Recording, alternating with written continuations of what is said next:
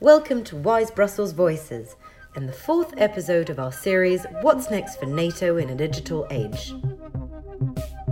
This series is part of a project run by WIIS Brussels with three other chapters WIIS France, WIIS UK, and WIIS DC, with the support of the US mission to NATO.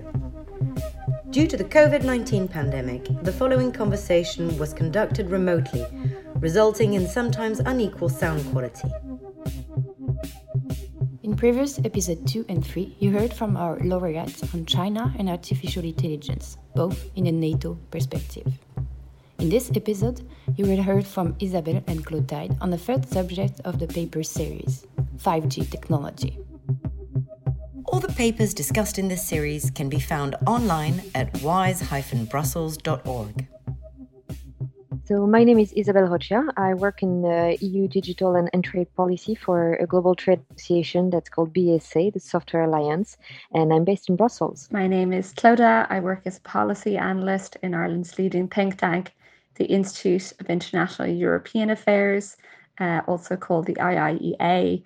I'm currently based in Dublin and have worked in a number of European capitals prior Paris, Brussels, and Vienna. I always started conversation with candidates with some question on how they work together. Isabelle get back to the London program when Clotilde and her started looking for a topic. Clodo and I met at the NATO Engages event in December last year. Uh, it took place in Westminster in London a number of women in international security uh, WIIS chapters organized a complimentary few days with briefings for from the Foreign Affairs Commonwealth Office, the UK's Department of Defense, uh, the UK National Cybersecurity Centre, among others. And so this really gave us uh, a first view of critical issues in NATO and security, which helped first frame our thoughts for the essay. While Kota tell me more on how they combine their complementary strengths to break down this policy brief. Given the program was limited to a number of days, Isabelle and I worked remotely um, together between Dublin and Brussels. Um, so we exchanged some insights that we had uh, professionally, uh, but also from our personal research. And Isabelle had already developed quite advanced expertise because of her, her current role, which helped, and her own consultations with experts as well ensured um, that our research was well guided. And in addition to that, our drafts were reviewed by the program organisers, uh, which helped the structure to just to structure the final draft. And having two authors allowed us then to cross check each other's assumptions and written argument and allowed us then to delve further into the detail and identify some more objective views. So it was definitely enriching to be paired with someone who works in a different type of organization. Um, we each have our own focus in terms of policy, institutions, geography, and we each came with a different baggage. So it was clear that we were going to bring views complementing each other. Um, it was actually really easy to come up with the overall direction that we wanted to have for this piece and to come up with the structure.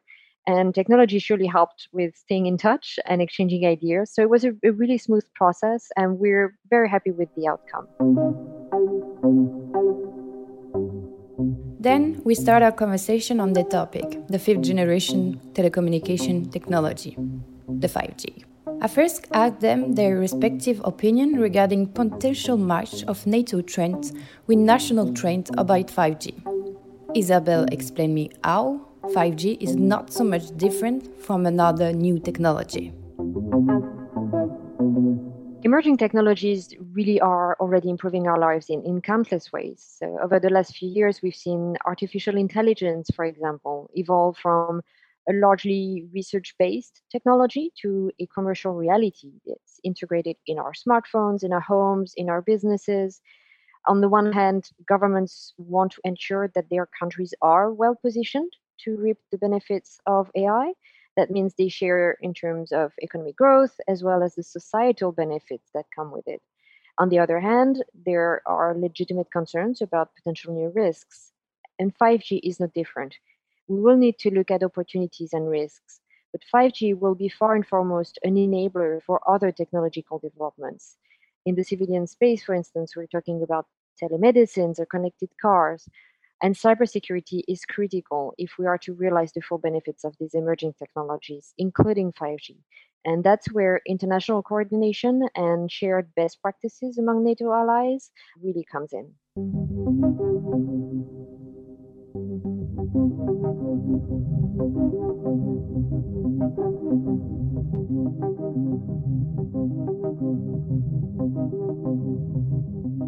Clotilde elaborates more on the relevance of NATO EU coordination on this matter. So, in our paper, we recommended looking at what the EU has done to date. EU and NATO has quite a considerable overlap in terms of membership. So, it's interesting to see what had been addressed in the EU and how this could fit into NATO thinking. One of the starting points that EU member states have different levels of maturity and sophistication regarding how they approach 5G technology, its development, deployment, and security considerations that come with it.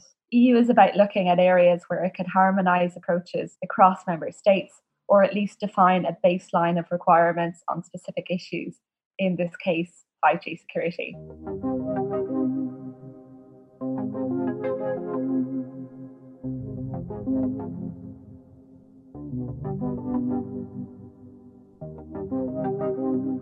So the EU first asked member states to do risk assessment to identify main threats and threat actors and sensitive assets and vulnerabilities, then to come up with a EU level toolbox of mitigating measures to address cybersecurity risks at national and EU level. This kind of coordination approach to analyze the situation and introduce elements of response makes a lot of sense in the NATO context as well because of the overlap in membership between NATO and the EU, what the EU has done um, could easily feed into NATO's thinking about ways to address the 5G challenge in a holistic manner.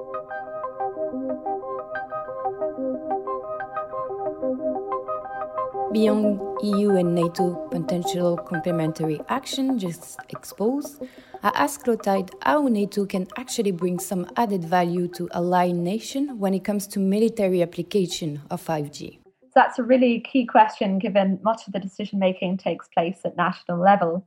Although multilateral efforts are now more challenged by nationalist tendencies, we have also never more needed international standards and international convergence on baseline security requirements with so many actors and technologies at play.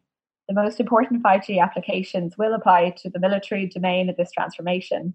Defense can benefit from the system for its own operational requirements. 5G automatic systems, for example, allow for the activation of defense in case of an attack where there is little time for a decision.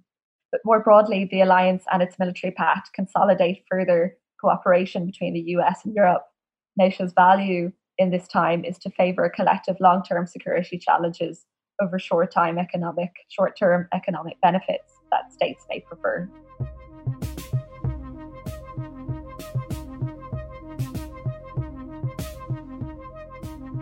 We often said that any type of technology is neither inherently good or bad. Yet, on another hand, a technology cannot be considered as completely neutral. So, when it comes to 5G, Isabel tell me more about opportunities and challenges impacting our national security and generated by 5G. 5G is an enabling technology. It can help improve security in a number of ways, whether through improved logistics, maintenance, or communications technology. A very basic example uh, 5G will lower latency, it will improve response time of communications. And so that can be pretty significant improvement on a theater of operation, for instance. But over the coming year, industry and government will confront new security challenges as 5G networks expand. And although much of the 5G discussion to date has focused on hardware, secure software will play a crucial role uh, in combating new risks, new security risks, and, and addressing vulnerabilities.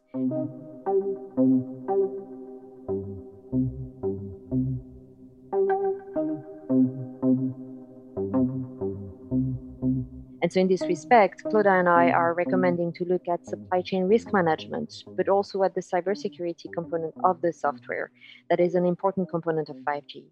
So, our paper really offers some recommendations on how to come up with effective 5G supply chain risk management, given the deeply interconnected nature of supply chains and of the threats they face. And this is based on work that BSA Software Alliance has conducted. So I really encourage uh, listeners to check out the, the BSA website if they want to have more details.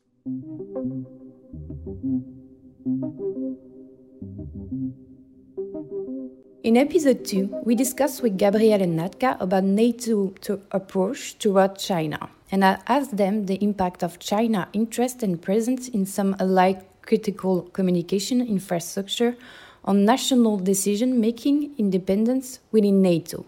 So, I asked Clotilde the same question. The geopolitical situation has vastly changed in terms of commercial competition, but also defense. Taking account of this, China featured on the agenda for the first time the NATO meeting in London in late 2019. And the London Declaration that year, issued by heads of state and government, members of NATO, recognised China's growing influence in international policies that, quote unquote, present both opportunities and challenges that we need to address together as an alliance. So while China so often features in security discussions, given the influence of its economic power, our preference was to focus more on the technical side. And our article focused primarily on the risks and opportunities that 5G presents for NATO and allies, which needs to be further embedded in NATO's mandate and missions, regardless of its application. To conclude this fascinating conversation, Isabel shared with me one more aspect of the 5G topic that she couldn't have the opportunity to tackle in the paper. So, what we discuss in our paper is an emerging and evolving issue. So, we knew going in that we could not cover the entire scope in this one paper. For me, given the industry that I represent, what is front of mind is to make sure that software security is part of the 5G agenda for NATO and its allies. And industry really has a key role to play in supporting governments and international organizations when it comes to cybersecurity. And that is definitely relevant when we talk about 5G. BSA member companies are on the leading edge within the software industry when it comes to cybersecurity. They've pioneered best practices around security by design principles uh, that build stronger, uh, more secure software products that will be an important part of the 5G technology. So we really focus on how we can drive the adoption of those best practices at international level.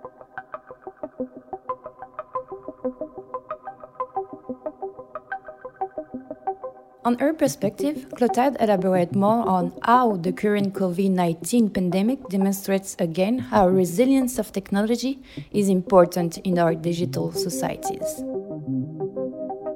the current crisis, uh, COVID pandemic, is really bringing into light also how pervasive digital technologies are in our society. They support entire communities and economies, um, from staying in touch with your loved ones to really help ensure that essential services keep running. So, one element that COVID 19 highlights perhaps is also the importance of resilience of digital technologies, and that will be relevant for 5G. So, that could be a topic for a future paper, maybe. Indeed, as for many subjects in military affairs, resilience is one critical issue. And that is an interesting point to conclude this conversation on 5G and NATO. The next and final episode of our mini series, we gather opinion from other women working in defense, reacting on the three papers of our laureates. Thanks for listening to this episode, which was co produced with Free Range Productions. We hope you liked it. Let us know what you thought on Twitter at WIIS, W I I S Brussels, or by commenting directly via your podcast platform.